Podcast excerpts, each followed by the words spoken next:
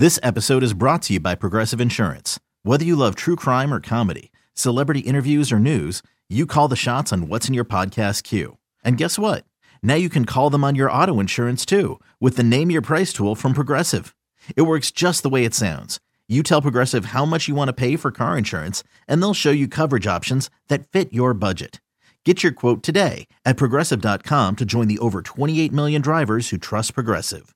Progressive Casualty Insurance Company and Affiliates. Price and coverage match limited by state law.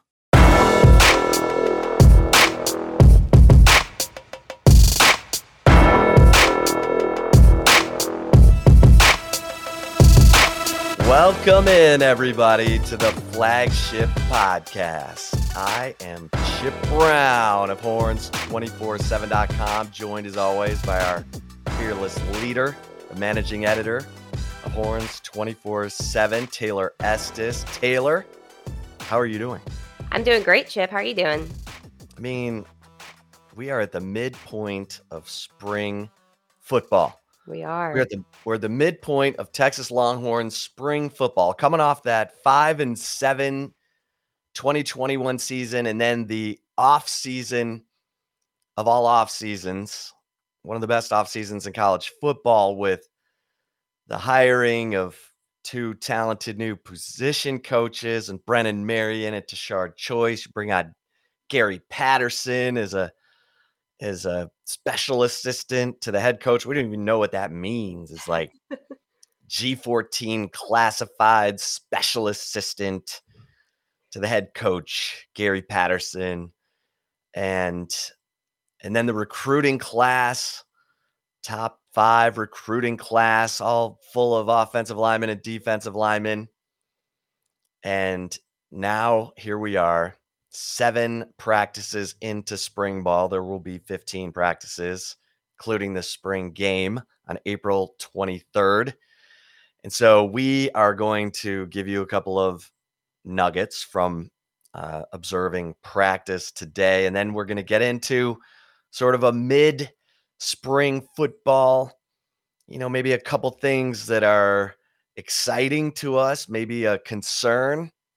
So sit back, relax, and let's talk some Texas football. All right, so Taylor, never ends here on the flagship podcast, Chip, as we always say, it never ends. And never ends. When you talk about the the season, it's almost like that was just a bad dream, I think, right? The off seasons erase the five and seven mentality, right? Remember that first half of the O U game? Oh my gosh, yeah.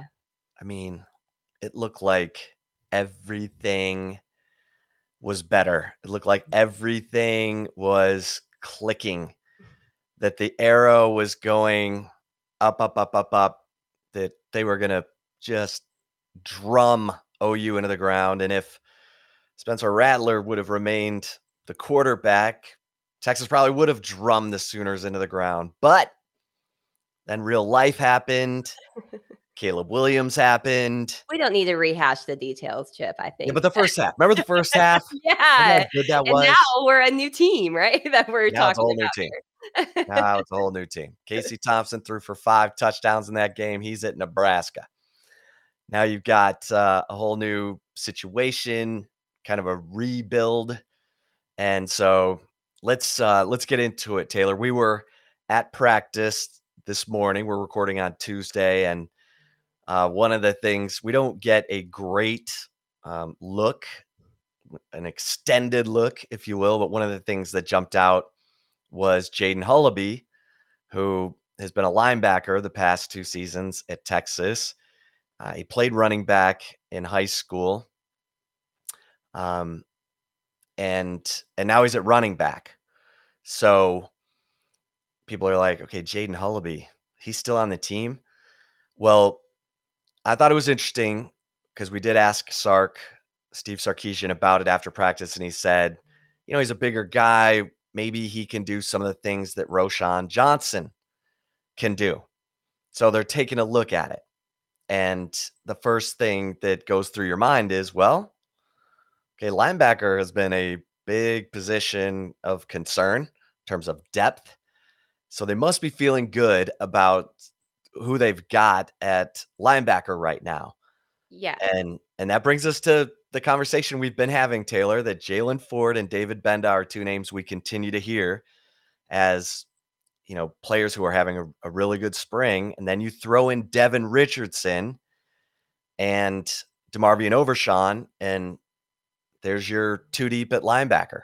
Yeah, and that's even, you know, before we consider Luke Brockermeyer, who's right. been out with an injury and is not going through, um, you know, the standard spring. And I think, Chip, this development, it, it's some a little behind the scenes. It was kind of funny because after the practice, we, you know, had about, what, an hour or so before we were able to talk to Sark. So um, Chip and I went to this cafe over um, by campus, and we're just kind of mapping out the the flagship podcast. And at one point I was like, let's make sure that was actually him, you know, not like maybe a different running back, possibly, you know, changing uh, numbers or something like that. And it was, you know, and so I think that that development is, it may seem minor right now, but I think from like, you know, going to running backs, I think a lot of people obviously look at the Texas roster, and the position that is the most loaded is the running back room. So there may be some people wondering why you're adding more bodies to that position. But if anything, I will look at this as a huge positive development for the uh, linebacker group, because that was a concern going into this year. It, it was a little bit of a concern up and down play, you know, outside of DeMarvion Overshown last year. And it really hasn't improved too, or it hadn't, you know, looked like it was improving too much. Then with Jaylon Ford uh, really coming on there, as you mentioned, David Benda, um, DeMarvion Overshown. I mean, this is this is a very positive development that I think a lot of people may kind of sweep under the rug right now because of the move to running back. I'm looking at it from the opposite side of the spectrum of the what this means for the linebacker room. Yeah, I mean, look, Bijan Robinson. Probably going to move on after this season. Probably. Never, don't, you know, count. Um, don't wish the days away, or don't try to predict the future. You can't predict the future. But uh, Bijan Robinson trending in that direction, right? Roschon Johnson is a senior. I mean, so you're loaded at the running back position right now, but you you may be, you know, looking for some answers at this time next year. So we'll see, but no doubt that uh, I think right now the storyline is the linebacker position. And what does this mean that they're willing to let Jaden Hullaby um, move positions? He, you know, as we mentioned, I think there was a lot, he was an athlete when he was recruited to Texas. And I think Jaden Hullaby wanted to start at running back. He wanted to start off as a running back, but there was a bigger need at linebacker. Now, clearly, uh, the coaches feel like, at least right now, knock on wood, you got a healthy Jaylon Ford, you got a healthy David Benda. And I, I'll say this about David Benda. I continue to hear that he's playing more physical than DeMarvion Overshown, and that's why they're splitting reps with the ones. I mean, DeMarvion Overshown is a big-time, you know, he's the leading tackler on the team. He's a big, you know, he's kind of the face of the defense, Agent Zero.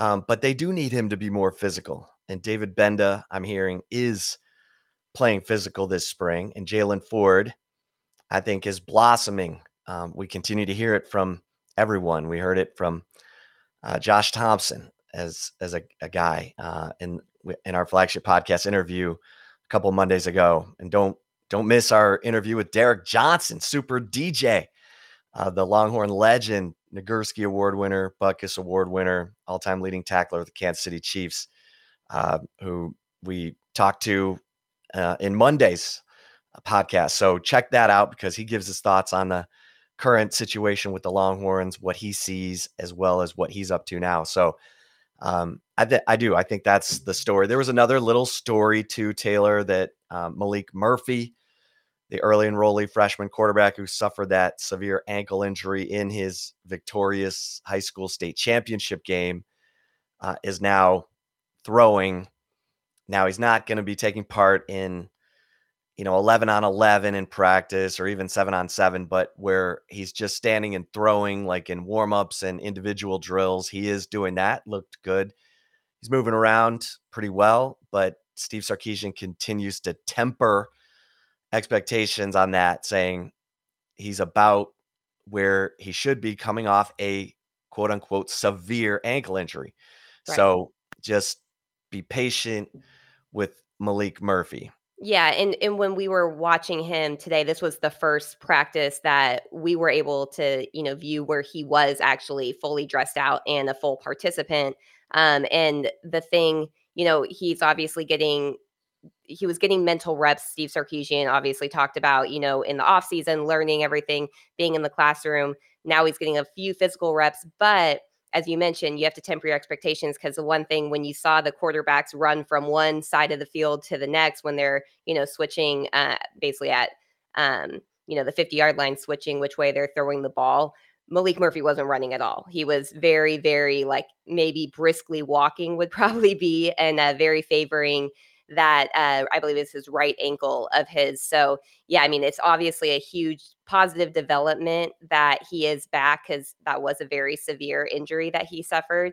But I would say he's nowhere close to being fully back, you know, a part of the rotation or anything. Or I would say if you're a Texas fan, don't expect to to hear too much, honestly, about him in spring football.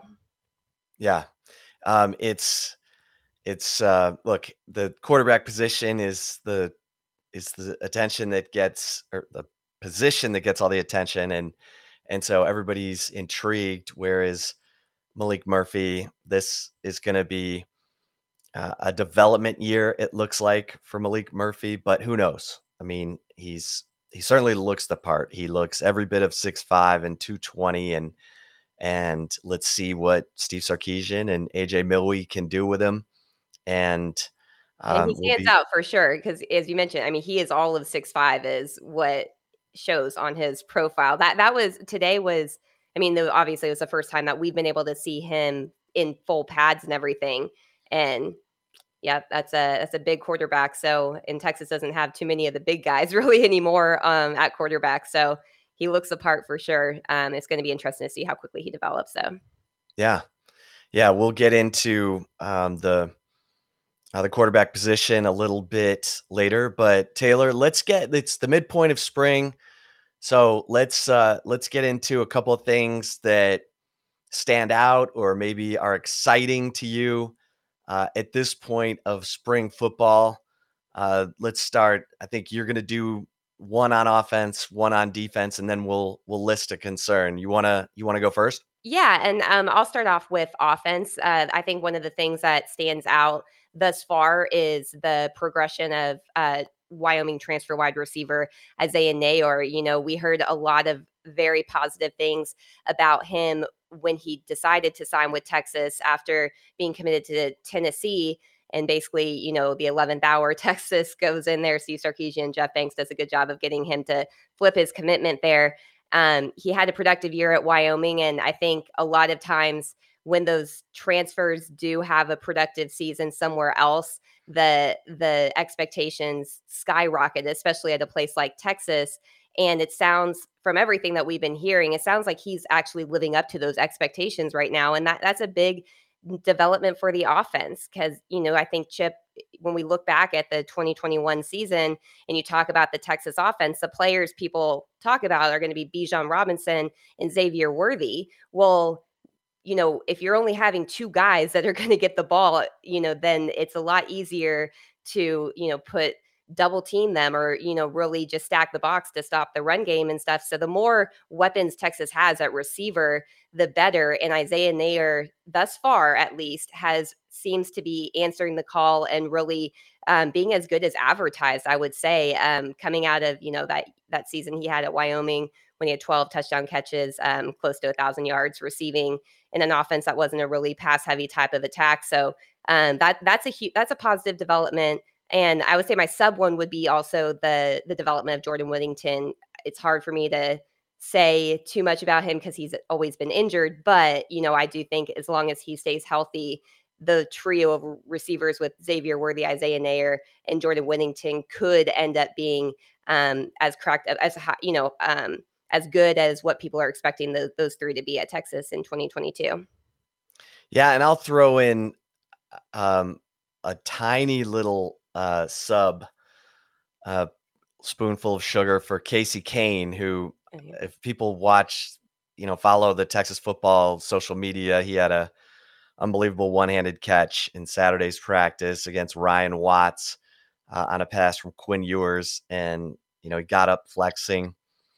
Um, let's see more of that. Mm-hmm. Let's see more of that. Cause um, you're hearing some good things about Casey Kane, that he's, that he's really uh, getting after it and trying to uh, move into that two deep. And so, you know, he's six foot three, kind of long, kind of like Isaiah Neyor. So let's continue to see if Casey Kane can uh, put plays like that together, and, and let's see if he can, you know, get on the field, make an impact, because last year was a developmental year for him. And so um, you, you get here and some of the guys are really adjusting to college life. And then you hear a guy like Josh Thompson talk about, you know, Jaylon Guilbeau and Terrence Brooks and how they're here to work and they're here to, to make an impact. And you're starting to hear that about Casey Kane, that he wants to make an impact. So we'll be monitoring his progress.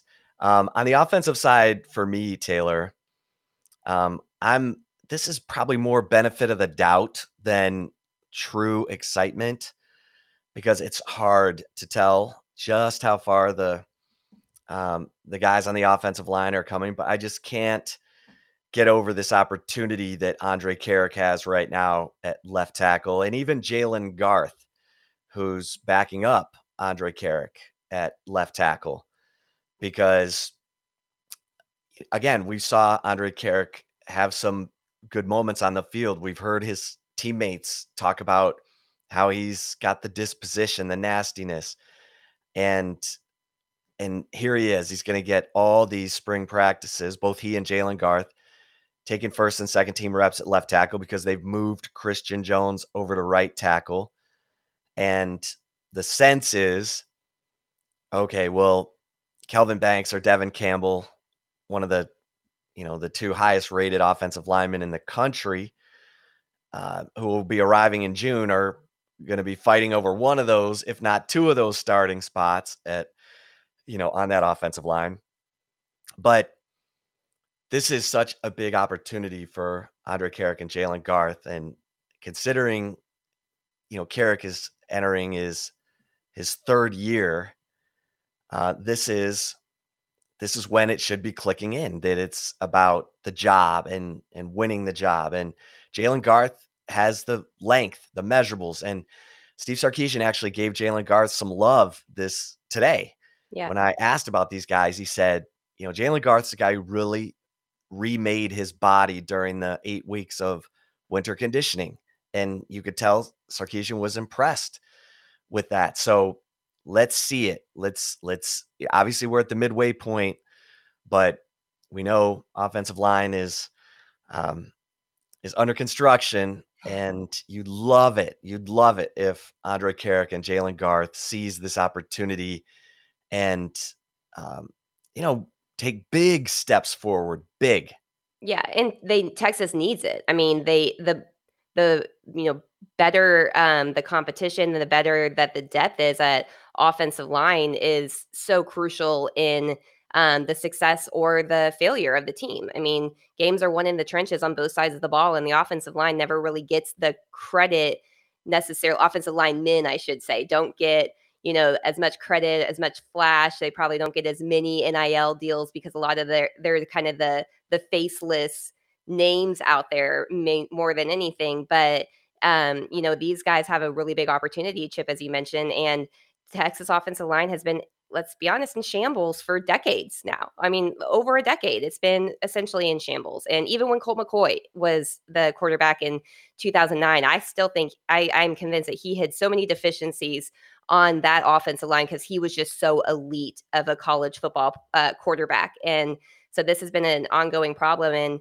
the more these guys can, you know, not just step up themselves, but then the people behind them really push them even further.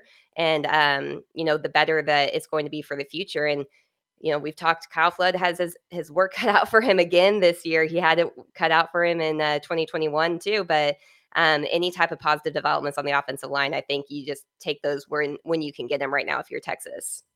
Yeah, I mean, I think it's going to be a disappointment if Andrej Karic and Jaylen Garth are not two of the players at the end of spring who are singled out by coaches as, you know, players who've made the biggest strides during the spring, mm-hmm. because they're getting so many reps against a veteran defensive line, a deep defensive line. And this is the balancing act that Steve Sarkisian is in, um, because of the lack of depth on offense. They're having to be careful about how much they scrimmage. So, you know, these Saturdays that have been scrimmages in the past are now partial scrimmages. They're practices, and then there are scrimmage situations because they just can't burn these receivers and these offensive linemen out um, to conduct practice. They, they can't afford any soft tissue injuries, and knock on wood, that hasn't been an issue except for, you know, guys like Juan Davis in and out of the lineup. But, um, you know, Jameer Johnson was a guy who missed a little bit at the beginning, but now he's getting some praise. Uh, he's running a lot um, of second team corner. And, and so, you know, so far so good in terms of managing the depth and kind of surviving uh, this spring while trying to get quality work in, but not as much scrimmaging as they've done in the past. All right, Taylor, uh, let's switch over to defense. Uh, give me something that stands out on defense at the midpoint of spring. I think that for me, Chip, it's it's the progression of uh, Jahdae Barron at the nickel position. I mean, this is a guy that has gotten a lot of praise, not only just from Steve Sarkisian, but also uh, from Anthony Cook. I talked to Anthony Cook on Saturday after the practice on Saturday. And, you know, one of the guys that he first pointed to as a guy that's really been kind of taking that next step is Jahdae Barron at the nickel position. Obviously, Anthony Cook knows that position well because he's playing currently at safety. He was getting, I guess, a little bit of reps allegedly at nickel because Sark called him a defensive back last week, but he's playing mainly at safety when he was the starting nickel. And, um, you know, Anthony Cook played that position so well, I feel, in twenty twenty-one that he's a type of guy who's going to know what good play looks like there. And he singled out Jahdae Barron as a guy that's really Um, you know, stepped up and kind of answered the call a little bit with that nickel role being open with Anthony Cook moving to safety. So I think that's something, you know, that that is a is a positive development, obviously, um, especially when you're hearing it not just from coaches and um, but also from the players, the players that are in the locker room, the players that are on that side of the ball, the players who have played that position. And if if you know Anthony Cook is talking him up, not asked specifically about him, brought him up specifically about the players that stand out, that's a good sign. So I would say that for the defensive side of the ball, that would be mine. Uh, what about you? Yeah. And I think Jahdae Barron is a great, um, is a great, uh, example of a guy who's seizing an opportunity. Um, I'm, I've been intrigued with Jahdae Barron ever since B J Foster told us that his interception against Arkansas was based on Jahdae Barron telling him what play was coming. I, I just from that point on, I'm like, why isn't Jahdae Barron on the field more? Anyway. Yeah. Well, uh, one thing I would uh, say, you know, I think he's also kind of coming into more of a leadership role too. Sark today after practice talking about a number of the guys who, you know, may have not really had too much of a voice previously on defense just because of, you know, whether they were, um, you know, kind of fresh or new or green at the position. And, and this is really a chance for him to kind of make a claim also as in a leadership role, you know, in that secondary, because that secondary needs leadership. Let's, let's be real. I mean, um, Big last time. year was pieced together. I mean, it was basically the, uh, the Anthony Cook and Josh Thompson show, and that was it, you know, and there were how many other, you know, three others out there that just were kind of let down. So yeah, I think that that's another thing too. Um, and that'll be interesting to see how the comfortability and like the leadership comes along with it too. Yeah. Well, on, so I'm going to go right kind of piggyback on what you said. And, you know, I think the fact that Anthony Cook and Keaton Crawford have been running first team safety through the first half of spring ball, and Um, from what I'm hearing, playing solid, and, you know, there's chemistry there. And the fact that, you know, the teammates we'll talk about both of these guys being dogs, you know, that they are, they're about the team. They're about making plays. They're about, um, you know, trying to get to the next level and are willing to put in the work to do it. Now, you don't know what you've got until you're under adversity or you've just given up a big play on defense or the momentum has just swung uh, like it did in the Red River Shootout. That's when you find out, okay, do we got dogs or do we got dogs? And we got dogs so, or we got puppies back. Right. So we're not, you know, we're not there yet. We're not ready to anoint Anthony Cook or Keaton Crawford at this point, but this is such a big development because we've talked about all the exodus from the safety position from, you know, Chris Adamora and B J Foster, Tyler Owens, Xavier Alford, uh, Marcus Caldwell. They're all gone. And, and, you know, Caden Stearns uh, left early for the N F L. And so they're pulling guys, you know, they're pulling Keaton Crawford from corner. Maurice um, Blackwell is running second team safety. They're, they pulled him from linebacker. Right. And, and J D Coffey, and uh, who's, you know, in his second year in the program, but Anthony Cook was a productive player. So was Jahdae Barron, your guy. And, and they've got to get the most productive players on the field and they got to get them in positions where they can have an impact. And so I think um, the more we hear about Anthony Cook and Keaton Crawford um, playing well at safety, that's great news for Texas football because the, the secondary uh, is where all the communication seemed to break down, especially right up the middle of the defense, the safety position. I mean, it was a revolving door. It was, it was Brennan Schooler. It was Jaron Thompson. It was B J Foster. And, and then, you know, toward the end of the season, it was, all right, let's get some other guys in here. Let's, let's, uh, I'm not happy with the effort. Um, you know, Steve Sarkisian saying that in that K-State game. Yeah. You had such good effort everywhere else. And then you had some, you had some blooper type effort uh, in the secondary and guys got benched in that game. So, you know, where was that earlier in the year? But hey, whatever it takes. And if that mindset now is, if you're not all in, you're not in, you're not going to be on the field, then that's where things need to be. I mean, that's, that's when the culture, you know, starts to, that toughness and accountability starts to kick in, and, and they need that kind of toughness and accountability at the safety position, at nickel, it, you know, at the back end of your defense. You can't be, you know, guessing. You can't be, um, you, you know, you got to know exactly what you're doing. And I loved what Anthony Cook said on Saturday when he said, look, I've played corner. I've played nickel. I know where guys are supposed to be. Now that I'm at safety, and I just, I have high hopes for Anthony Cook. I hope it turns into a, a great year for him. I hope it's a year that we talk about and say, man, Anthony Cook, what a story. Uh, same with Jahdae Barron, same with Keaton Crawford, because all these guys have made plays. They just haven't been on the field consistently to show that they can do it consistently. So Um, and, and speaking I've, of, you know, that the effort level, especially Chip, when you're talking about that, that reminds me, we need to get Michael Griffin back on after spring. Hopefully he's been able to go out to some practices, because when we had him on during the season, we had him on during the bye week coming out or after the Oklahoma game. And he was brutally honest in talking about the lack of effort in, especially at the safety position, especially against Oklahoma.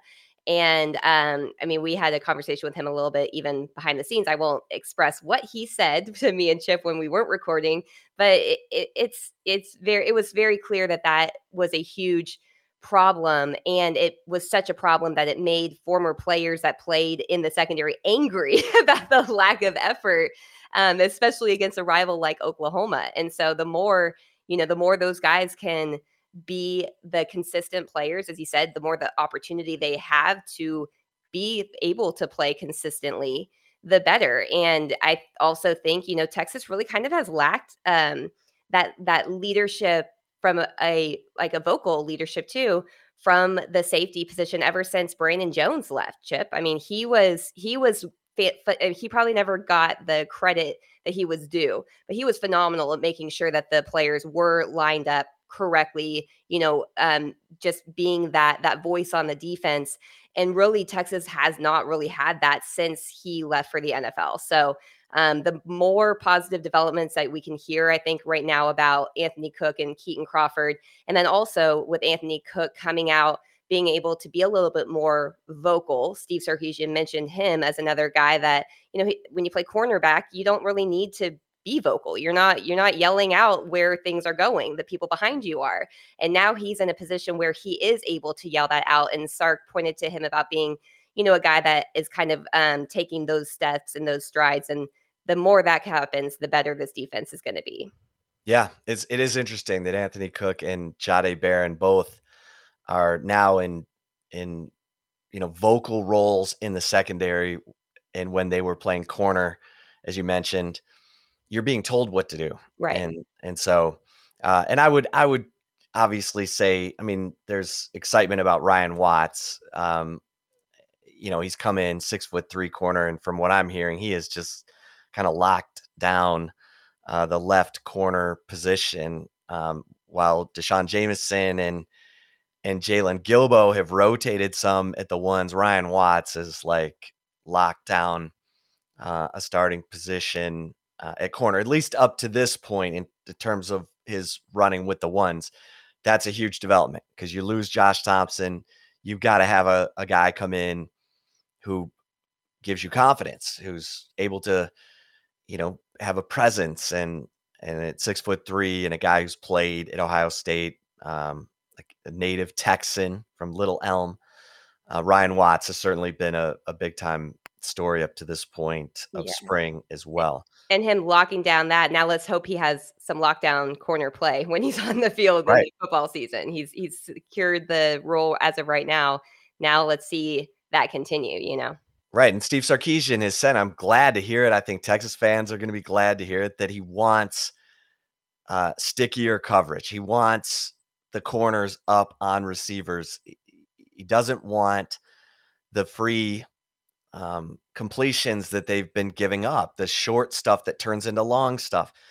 And he wants his corners to be able to get up on receivers and, you know, impact their ability to get off uh, for those quick slants and the, you know, a lot of the R P O stuff that has hurt Texas. And, and I think that's a welcome, um, you know, wish or demand or whatever. You're either coaching it or letting it happen. Steve Sarkisian says he wants tighter coverage. He's, he said, obviously you can play a little tighter when you have a better pass rush, or you can, you know, hope that your coverage is good enough that it allows your pass rush time to get there. So either way, he wants his, his corners to be up tighter on the receivers. And that is, I think, welcome news for, uh, for all Texas fans.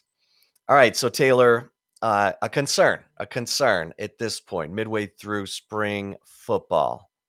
I think I'm going to I'm going to stick with offensive line. I mean, the, the here's the thing, though. Offensive line was going to be the depth that offensive line was going to be a concern, regardless of what has happened through the first seven practices of spring football. Um, I mean, you know, they moved uh, Sawyer Gorham Welsh from defensive line to offensive line to help, you know, build a little bit of depth there. Uh, there's just there's just a lot of um, unknowns, I would say, right now. That's not too much of a surprise, but it still remains a concern to me. And so I, I would say that that's got to be the the first thing in my mind when I think of concerns about Texas football. I'm, I'm starting with the offensive line. What about yeah. you, Chip? Well, I'm gonna I'm gonna say the quarterbacks, um, and it's not, you know, it's just because there's some things that we aren't going to know until game time, mm-hmm. and you know, we've talked a lot about Hudson Card. And, you know, I asked Steve Sarkisian today about Hudson Card, and look, he's in his second year in the offense. He should be further ahead of Quinn Ewers. And Steve Sarkisian said, yeah, he's, he knows the concepts and probably more about the totality of the offense, but you know, Quinn Ewers just needs to make sure he masters what we're installing that day. And then the next day when we install something else, he needs to master that and what we installed the previous day and so forth and so on. We're not going to know how Hudson Card's pocket presence has truly uh, improved, maybe even until the Alabama game, if he's the starter, you know, because he's the, the veteran guy. So much still has to play out. Um, but I just would say with no veteran in the room, um, you've got your most experiences in his second year in this offense. You've got an unbelievably talented quarterback in Quinn Ewers, uh, because he can make all the throws. We've seen that from what we've been able to watch in practice. It's impressive. Both, both of them throw, um, you know, pretty footballs. But what's it going to be like when the guard misses his block and, you know, you've got a three hundred pound three technique bearing down on you? And, um, you know, Steve Sarkisian talked today about, uh, oh, I love this phrase. I got to find it. The, uh, contact commitment. Um, you know, he, it's, uh, you know, where the quarterback has to stand in there and knows he's going to get hammered and, and be willing to take that hit. Yeah. And, and, you know, that's something that Hudson Card is, we got to see that. We got to see that from him, that he can take that big hit, come back, stand in the pocket, take another hit, um, and have that pocket presence that his teammates are going to, uh, you know, believe in and play for. Right. And Steve Sarkisian did say sometimes, as, as you said, like the, you know, the contact, but he said sometimes it's good if the quarterback gets hit, because it's like, oh, I can get up. I can get up from that. So, Um, you know, I think that you're right. That's going to be something that you're going to see more in live game reps now. As contact courage. Sorry, contact, Taylor. Contact okay. courage. Contact courage. Yeah. And, uh, you know, I think the the other funny thing is, you know, since obviously quarterbacks don't really get hit ever in spring practice, Sark, uh, when that was mentioned in a question today, Sark's like, well, they're not supposed to. You should tell Keandre that. So I think Keandre Coburn may be going after the quarterbacks a little bit when he's not supposed to. But, you know, I think uh, I think you're right. You know, I think any type of, you want to see the, the you know, a big leap um, in development and uh, production from Hudson Card. And I, it starts with with him and his pocket presence. I mean, how many times do we hear uh, last year Steve Sarkisian talk about happy feet? You know, he has, he has happy feet when he's in the pocket. The other thing, though, he did say, and this was kind of surprising, Chip, uh, was that with Hudson Card, he said, he's like, you know, his legs are a weapon, too. And Sark, ad, ad, you know, acknowledged that they're not really the type that are going to really utilize a running quarterback. However, they're not going to take that weapon away if Hudson Card can use it. So um, that's going to be kind of interesting to see how that works, you know, and how Hudson Card, if he can maybe take the the step that Sam Ehlinger eventually took, the more experience he did get, you know, he had happy feet. His first thing, I think, when he felt pressure was to tuck it and run. And obviously he could do it because he was a bulldozer out there. I mean, he was basically a linebacker playing uh, quarterback. And so, you know, Hudson Card's different build, obviously, but it's going to be very intriguing to watch when, you know, things start breaking down in the pocket, if he can remains his or keeps his composure, or if he, you know, does a run out, and which of those runs are designed, you know, by this or, or by this coaching staff, because that'll be something different than what Quinn Ewers, I think, brings to the table too. Yeah. And Quinn can run now. You know, when last we saw Quinn in twenty twenty, he was coming off a, you know, a tough injury, and we talked to Riley Dodge surgery, right? Right. Yeah. So, you know, we talked to Riley Dodge about it.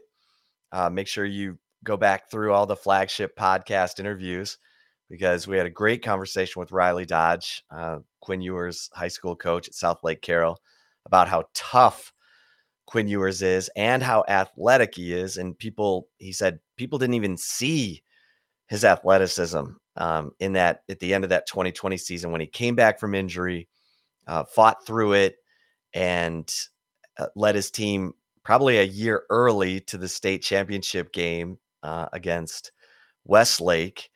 And, and so Quinn Ewers can move around. The thing that I hope that Steve Sarkisian and A J Milwee make clearer to the quarterbacks is because they don't call quarterback runs. And in fact, they discourage it because they don't want the quarterback getting hurt. But yet um, Casey Thompson and Hudson Card both had um, run ability when things broke down to go get six yards, get a first down, move the chains. But it sounded like there was confusion mm-hmm. among the quarterbacks about when am I supposed to run? When am I supposed to keep my eyes downfield? And Steve Sarkisian talked about that today. Are, are you looking down when the rush is coming, or are your eyes up looking downfield, trying to keep the play alive, trying to slide in the pocket and get to where you can find a window to make the throw versus when to just purely tuck it and run. And, and I think Sark talks a lot about feel, and feel is going to be when it works, right? I mean, it's, uh, it's going to be interesting. I, I think that that, that is a component of both of these quarterbacks that may have to come into play again, Taylor, because look, when your offensive line is struggling or growing or whatever the term we're going to use, uh, rebuilding, having a quarterback who can run or throw on the run, bootlegs, waggles, that's, that's what Colt McCoy and Jordan Shipley did all of two thousand nine. They moved the pocket. They, they, they kind of moved away from the weaknesses of the offensive line and tried to just buy a little bit of time for Colt McCoy to find Jordan Shipley downfield. And that was one thing that I was disappointed with in Steve Sarkisian last year. Felt like he, he was so committed to what he wanted to, to get done in his pro style offense that he didn't really waver uh, to try to win with the, you know, adjust things to the talent that he had in year one, because he is recruiting big, strong armed quarterbacks like Quinn Ewers and Arch Manning. And he wants to let everyone know we're a pro style offense. We're running what the N F L's running. I'm not really going to waver from that. And that, you know, look, that each coach has to make his own decisions. Uh, we saw Tom Herman kind of burn his first year at Texas to burn his culture in guys who could help, you know, like Armani Foreman and Chris Warren kind of got thrown to the side because he didn't really care for their practice habits. And by God, we're going to do it my way. And, and they struggled, and those, those guys were playmakers. Let's see, um, you know, how far this offense can go, because man, when you play a pro style offense, you are asking a lot of your offensive line. You've got to, you're going to, you're going to, you know, you're going to zone block. You're going to, you're, you're going to block gaps. You're, you're asking these guys to do a lot. And we saw Dave Aranda bring in Jeff Grimes from B Y U, and they simplified everything. They just ran wide zone, cut blocking, kind of the San Francisco forty-niners, old Denver Broncos scheme, where I don't need to have the best athletes on the offensive line. I just need you to kind of move along with the, with the defenders and then cut block them and, you know, let my running back find a seam to run through. So, you know, and Baylor's the Big twelve champions, and yeah, they went from two and seven to Big twelve champs. So, you know, different ways to get it done, but let's see uh, if, if, you know, it just, the decision-making should be Uh, more decisive from the quarterback position. And, and that's going to be on Steve Sarkisian and A J Milwee to make sure that that happens. Yeah. And a part of me wonders, Chip, you know, I mean, hindsight's twenty twenty, obviously. Um, and I know the old, you know, adage is the best coaches coach to the talent that they have and not coach their talent to the scheme that they like to run.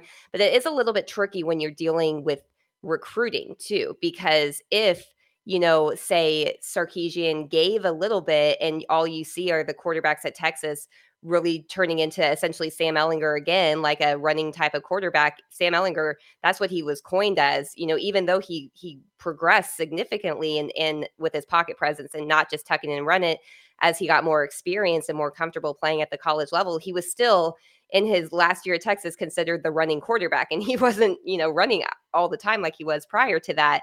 So, you know, I, I feel like it's, it's a weird, probably balancing act that the, that college coaches anywhere, but you know, a, co- a coach like Steve Sarkisian is in when he doesn't necessarily feel that the quarterback of the future at the time, at least in year one, may not have been on the the roster, or what he had was not what he was the ideal, you know, quarterback room um, that he would want to have. And he has to recruit to the quarterback room that he wants to have. And if you have, you know, the guy that takes after C- Sam Ehlinger running the ball a lot, maybe these pro style quarterbacks, the Arch Mannings, are going to be like, well, they don't really run the type of quarterback play that I'm comfortable with. And then you get out of the race with those guys. So it, it's a weird balancing act with college coaching, I think, especially when coaches take over at a program and, um, you know, obviously don't have their own guys, their own recruited players on the roster, that you kind of have to be a little bit of the, you know, not maybe not give as much as you would like to, just because you've got to think about the future too, and not just what's going on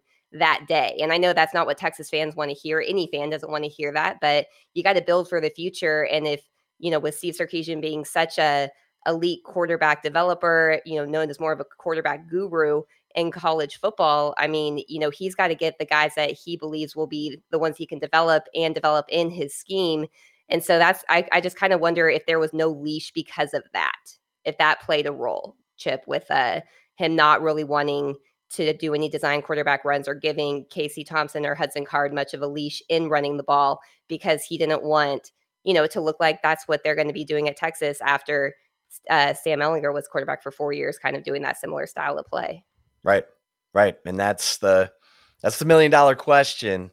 Uh, year one, you're trying to establish uh, to everyone, recruits, the guys who are, you, who are going to come in and ultimately turn things around, that this is our identity. This is what we do. And of course, Steve Sarkisian, how many times did we hear him say last year, the more things we do on offense, the harder we are to defend.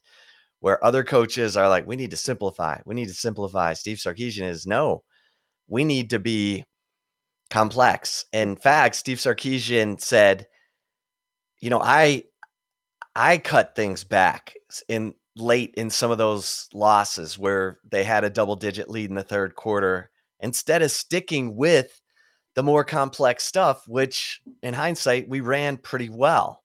Mm-hmm. You know, and that's big too, Taylor. I mean, Steve Sarkisian, look, the players always know if things are getting simplified and the defense is able to kind of lock in on what you're doing, it gets harder. The players know that. And, and so, you know, Steve Sarkisian has to keep the gas down. He's talking about all gas, no brakes. Okay, well, trust your players. You've been working on this stuff. Keep going with your motions and your complex stuff, because your players can handle it, and it's harder for the defense to handle. Hopefully these are all the lessons that have been learned in the self-scout after five and seven. You bring in Gary Patterson. What did you see? Where did we make it easier for the defense? That's why you bring in a guy like Gary Patterson, so that he can go back and look at your tendencies in the second half of those games and say, well, here's what I see. Mm-hmm. And this made it easier for the defense um, to kind of lock in on what you're doing. Hopefully all that has already happened. And, and now we, we see what lessons have been learned, not just by players, uh, the, all these players we've talked about in today's podcast, but also by this coaching staff. So yeah, for um, sure. And, and you need the play, you need multiple, you need more than just two playmakers on offense too. And that was a hindrance at Texas. And I'm, I'm not trying to ignore, you know, Casey Thompson. He was, he was playing very well, um, you know, prior to his injury in the Oklahoma game, but Um, you know, the, the two main playmakers were a running back and one wide receiver, and defenses can figure it out, adjust. And if they're being, sim- the offense is being simplified, they know they're going to those two guys, you know, I mean, it's no secret. And then if they're simplifying everything around them, I mean, yeah, you're right. That's, that's a really good point to, to bring up. Yeah. And you kind of kept waiting. Okay. When are they going to, you know, throw it a little more to Jared Wiley, the big tight end down the field. Okay, he doesn't block like you'd like, but he can catch and he can get downfield. Um, they ran a wheel route to Cade Brewer in the final seconds of the Kansas game to put it into overtime. Where was that all year? You know, I mean, they were just there. Sometimes you got to trust that that guys can make a play for you, and you don't know that until you run the play for them. Right. And, and so we'll see, we'll see what, uh, what's been learned Um, but again, you're a third of your roster is gone. You're bringing in new faces for a third of your roster. This is a rebuild. And even though you've got some veteran guys in different positions, defensive line, whatever, receiver, you got a good front front line, uh, top three. Uh, you're starting over at tight end. You're starting over at, at quarterback in a lot of ways. You're starting over at safety, starting over at corner, with the exception of D'Shawn Jamison. So, you know, it's people are like, man, what do you think? What do you think? Nine and three. I'm like, no, I'm not there yet. I'm like, I'm at six and six, you know, I'm, I'm going to go, you know, what we said this today on the podcast, incremental progress seems to be the catchphrase of this spring football with Sark. He said he's seeing incremental progress from, you know, guys on the offensive line, incremental progress from the edge rusher position, incremental progress from Anthony Cook and Keaton Crawford at safety. So, and the tight ends, Jatavian Sanders. And the tight ends, so. Right. Yeah. Jatavian Sanders and Gunnar Helm and, and Jahlil Billingsley, from what I hear. I mean, this guy may be Troy O'Meary. I don't know. Uh, we'll see, but incremental progress. I'm not, I'm not giving, I'm not, I'm not jumping ahead of myself here. You know, after, after what happened last year, you're going to have to, you're going to have to show me, don't tell me, right? Oh yeah, for sure. It's like uh, it's it's hard to kind of give the benefit of the doubt after a five and seven season. So yeah, I, I'm right there with you. I mean, I'm not I'm not predicting anything major for Texas, at least right now. You know, I mean, I can't tell you that after seven spring practices, and I don't think anyone can. I don't think Sark can right now. So and that's, I think Sark's been kind of, you know, he's been tempering things like with this incremental progress. Mm-hmm. You know, it's. It's smart though for him to do it. It is. It is. Yeah. It is. I think, um, you know, it it's a rebuild. So mm-hmm. We'll see how some of these young offensive linemen do when they get here in June. Yeah. We don't even have all the players on this team, uh, especially some of these impact, you know, Brennan Thompson, some of the guys who are going to come in and have a chance to make an impact in the fall aren't even on campus yet. All right, Taylor, we'll get to love it or leave it in just a second. Texas baseball wins the series over Oklahoma, and that was a it was a good news, bad news situation for Oklahoma. I mean, you had an unbelievable performance from from Pete Hansen, um, and then you know they they lose game two, so they they go into that Sunday uh, decider, and Lucas Gordon struggles. They go down seven to one, but they come all the way back. And what uh, Austin Todd, his first start back from the shoulder injury he suffered on March eighth against Texas State, he goes three for five, uh, gets the first hit of the game uh, in the fifth inning, and then starts the the six run rally that ties the game. Ends up getting another hit in um, a five run ninth inning, and uh, And Murphy Staley, what can you say about this guy? He's hit in fourteen straight games. He's batting a Big twelve best four fifty-eight. And it's it's a phenomenal story. I mean, Murphy Staley is just absolutely killing it at the plate for Texas. So uh, bad news, Lucas Gordon, who looked like he was settling into that Sunday starter role um, that he took over for Tanner Witt, struggles. Uh, but the bats continue to, to come alive for Texas, and, you know, to come back from seven one down in the deciding game in that series and win it uh, twelve to seven at, at Globe Life Field in Arlington shows this, this Texas team is, is resilient, and they've got some studs uh, at the plate for sure. Well, yeah, and, and that's even before we're really talking about much about Ivan Melendez, but he was named uh, the National College Baseball Writers Association Player of the Month for the month of March. Chip, Ivan Melendez in the month of March hit four seventy-three with eleven home runs and twenty-nine R B Is. Yeah, I mean, one month. Pete Hansen said there are pitches I I can't throw him. Yeah, like he he's seeing it so well. And, and he continues to see it so well. And that, you know, Hodo uh, has been hitting well. um, Eric Kennedy. You got, you got guys who can come through when it's needed, and um, impressive stuff. And Austin Todd coming back, first start after missing eight games, and he goes three for five and gets some crucial hits, like a two out hit uh, in that rally, the six run rally that, that tied the game seven seven. Uh, it's big time. It's, it, you know, it wasn't pretty uh, that Texas pitching gave up all the, all the runs and, and they got into that hole, but wow. I mean, no, no lead is safe on this Texas team for sure. Yeah. That three, four spot on the, the lineup is just monstrous. Like, fun to watch. Like, fun to watch. Dylan Campbell with a three run bomb uh, over the weekend. I mean, uh, good stuff. And they'll play U T Rio Grande Valley and then T C U under new coach Kirk Sarloos uh, coming to the dish this weekend. T C U nineteen and nine. That will be a good test for the Horns, who are now three and three in Big twelve play after dropping that series to Texas Tech and then winning the O U series two to one. All right, Taylor uh, and Texas softball, got to give them some love. eighteen, one and one in their last twenty games. We talked about the, the roles are settling in. Janae Jefferson, unbelievable at the plate for, for Texas, but um, you know, Haley Dulcini and Estelle Check and Sophia Simpson on the mound for Texas have settled in. And next up for Texas, number one ranked Oklahoma. So let's, uh, and they're, that's April twelfth. It's not this weekend, uh, April fourteenth, sorry. So they're, uh, they're off this weekend, and then they'll take on the Sooners. All right, Taylor, you ready for some Love It or Leave It?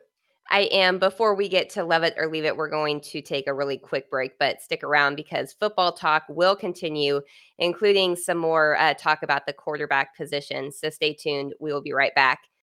Introducing the Two-Way V four, where groundbreaking fuel cell technology meets fresh foam cushioning for the ultimate performance. With Fuel Cell, each step feels explosive, delivering unparalleled energy return. Paired with fresh foam, experience maximum comfort throughout the game. Its lightweight textile upper offers support and breathability without sacrificing agility. Whether you're hitting the clutch shot or locking down the opposition, the Two-Way V four gives you the tools to play at a high level. Learn more and purchase the Two-Way for yourself at new balance dot com.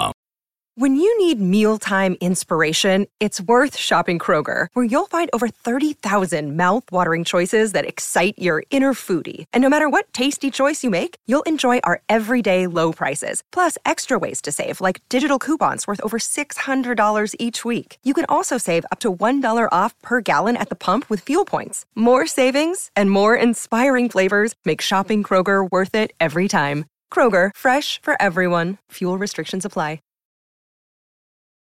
Chip, you ready for some more football talk and Love It or Leave It? All right. Yeah. My first one for you is Love It or Leave It. As of right now, you think Isaiah Neyor finishes as the receiving yards leader for the Longhorns in twenty twenty-two? Hmm.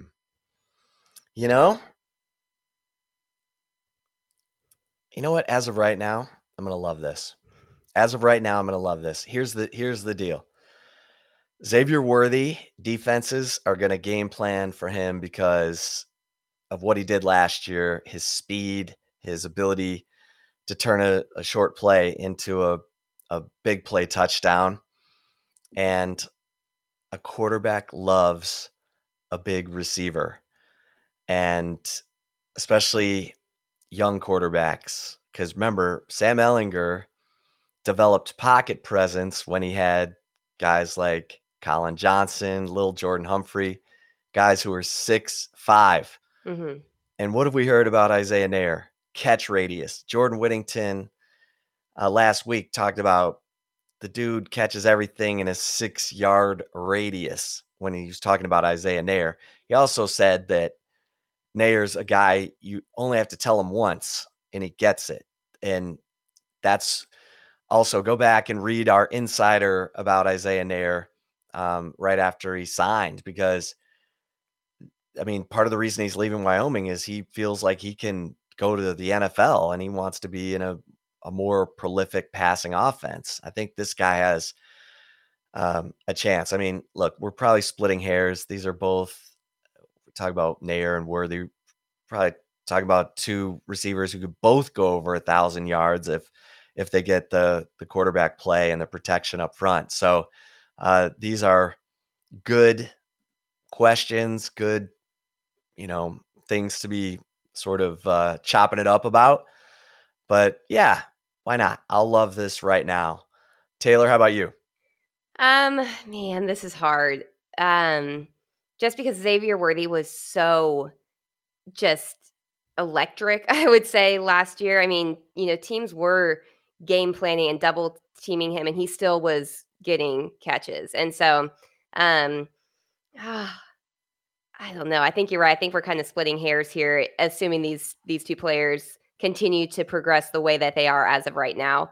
I think I'm going to leave it, and I think I'm going to I'm going to give Xavier Worthy a little bit of credit, saying that he's going to have back-to-back seasons as of right now as the leading receiver. But man, this is hard. It's it's kind of like when Isaiah, or excuse me, when uh, Lil Jordan Humphrey and Colin Johnson and Devin Duvernay, you know, were on campus for Sam Ehlinger. Is like all three of those guys had obviously enough talent and skills to at one point in their careers be the team's leading receiver. And I think what well, wasn't Lil Jordan Humphrey and Colin jo- Colin Johnson was what, like twenty yards away from a thousand yards that one year, and and Lil Jordan Humphrey did surpass a thousand yards. I think I think that's what it was. Yep. Um, but yeah, I mean, I think I think that these two could be very um, similar, you know, and and that's a good, you know, bring up the height. That's a very good point. Um, I, I just I I can't I can't count out my man Xavier Worthy, so I'm going to say that he's going to follow it up with another solid year. Yeah, yeah. Again, good questions to have. Yes. No these time. are these are positive. All right, love it or leave it, number two. All right, my second one is love it or leave it. The way the quarterback situation is shaping up, it's a carbon copy of last year, with Hudson Card playing the role of Casey Thompson and Quinn Ewers playing the role of Card in twenty twenty-one. Yeah, I'm gonna, I'm gonna, I mean, I guess I can leave it in the sense that, um, you know, Casey Thompson was in his first year with Steve Sarkisian uh, in terms of the offense.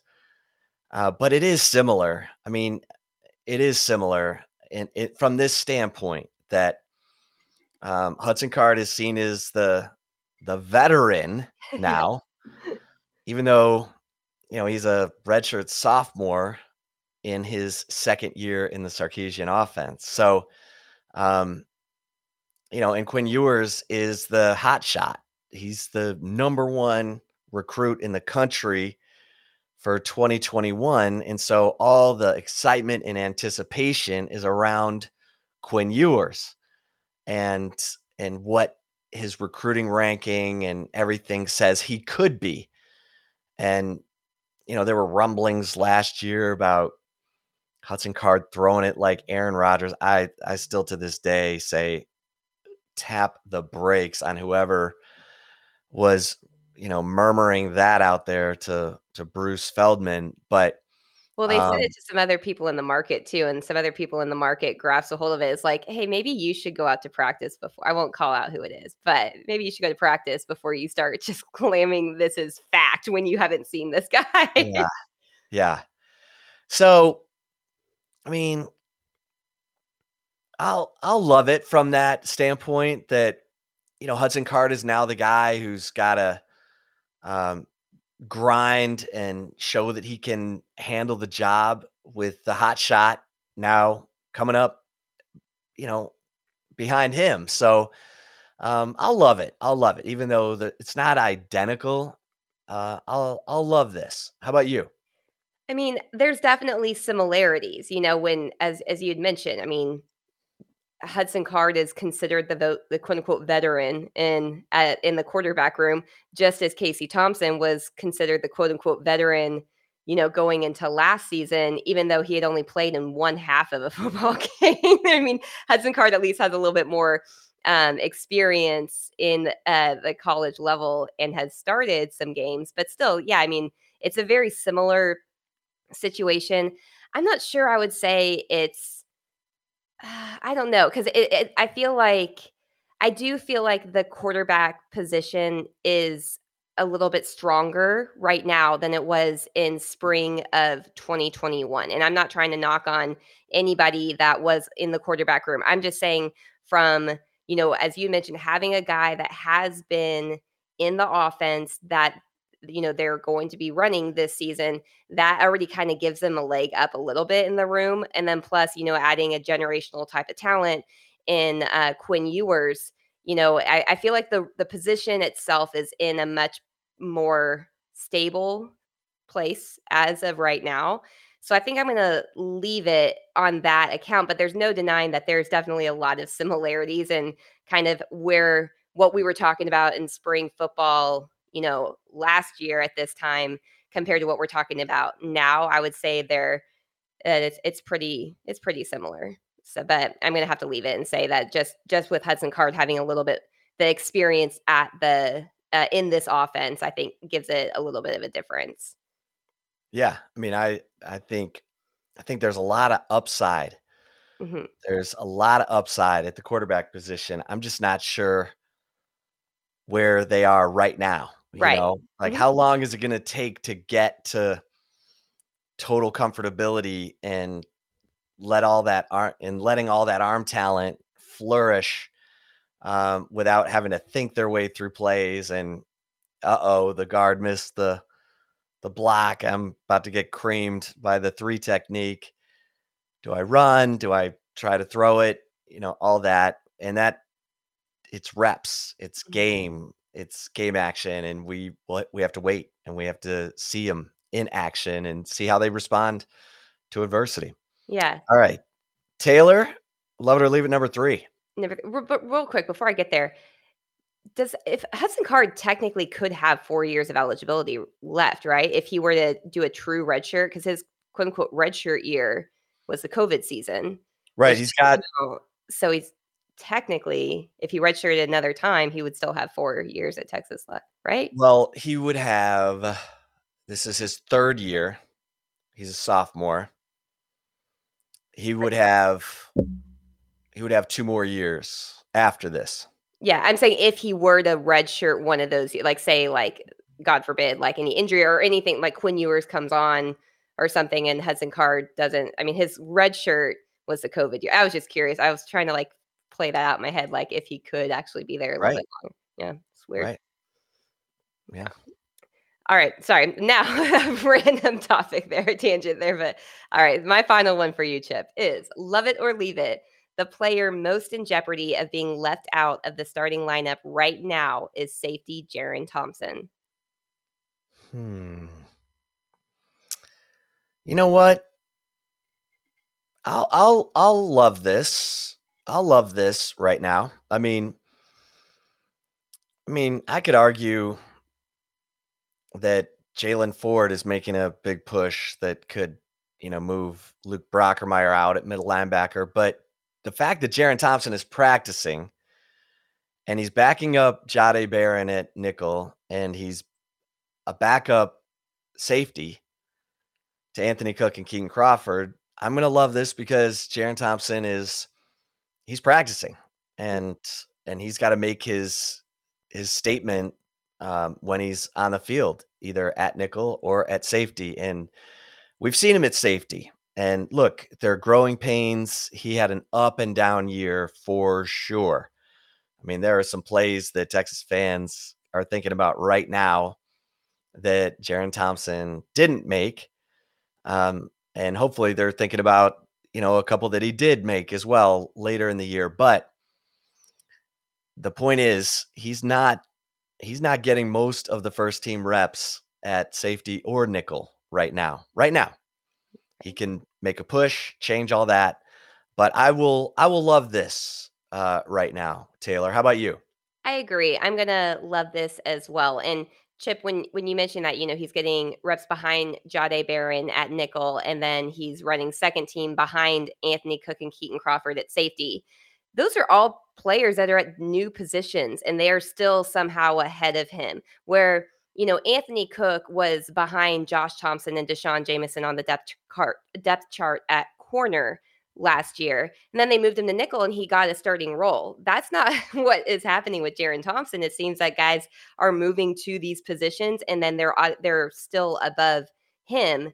And, you know, I, that's especially at safety. I would say that that's a, that's got to be an eye opener if you're him. I would hope it's an eye opener. If, my goodness, like two guys that had never played safety are somehow running with the ones and you're behind, like how, how do you not sit there and think about what you're possibly doing wrong or not doing good enough or not doing enough of to change that? Because that that's, it's kind of, I mean, it's shocking to me. Do you, would you agree? I mean, like I, I'm like, I'm kind of floored by that. Like you usually don't see this happen when players move positions and all of a sudden take over for a guy that started nearly every game last year. I mean, that's, you know, if, if this isn't a wake up call for Jaren Thompson, I don't know what, what is, but yeah, I, I have to love this and say that, you know, if something doesn't click there, then right now, you know, um, he's absolutely the player probably most in jeopardy of being left out of the starting lineup. And again, that's right now, as you said too, like I want, we want to hit that home. We're not saying that he doesn't have an opportunity to, you know, make up for um, kind of falling behind here. And he's shown flashes, not consistently. He's shown some really poor moments too, but you can tell there's talent there. And so it's just a matter of if, if it's going to click or not for him, or if he's going to, you know, take this personally and really try to fight to get that role back. And so it's, it's a huge, it's a huge spring and a huge off season for him for sure. Yeah. Yeah. Cause he's been in the starting lineup and, and now he's looking up at others who are getting that opportunity now. So, and that have never um, played the positions that he was getting the starting roles at. Right. That's, right. Yeah. And good for the Texas coaching staff to look where the production was and get those players on the field and see, mm-hmm. you know, we got to see, we got to see if Anthony Cook is a natural safety. We got to see if Keaton Crawford can be a natural safety, because Sark talked about the perspective of the field. When you move from corner to safety, you're, at corner, you're zeroed in on either your man or your part of the field, not the whole field. Mm-hmm. At safety, you're scanning the entire field, and and you've got to recognize things quickly and and uh, and make those calls quickly and loudly. Uh, but one thing about our man Jahdae Barron that uh, that Josh Thompson said in the flagship podcast interview is that he'll echo calls, even calls that don't have anything to do with him. Yeah. To make sure that the rest of the defense hears it. And that's, that's the kind of little thing that adds up with coaches, you know, making sure that your teammates hear what they're supposed to hear, even if it has nothing to do with you. That's the kind of communication, especially when things are going bad or adversity has struck, that is reassuring to teammates and is necessary, because that's what we heard, that the communication would break down when um, adversity would strike in the second half of those games where Texas gave up leads. So um, it's like having coaches little... on the field. You want that. Right, you, right. you want to have coaches on, like, there's only so much that a coach can do on game day. And you want to make sure that your players are taking what they've learned and bringing it onto the field and helping coach on the field, because they're not on headsets when they're, you know, they don't have headphones in, in their helmets where they can hear what their coaches are saying when they're on the field. So you, you need the, the players that turn into coaches on the field, and Texas has lacked that.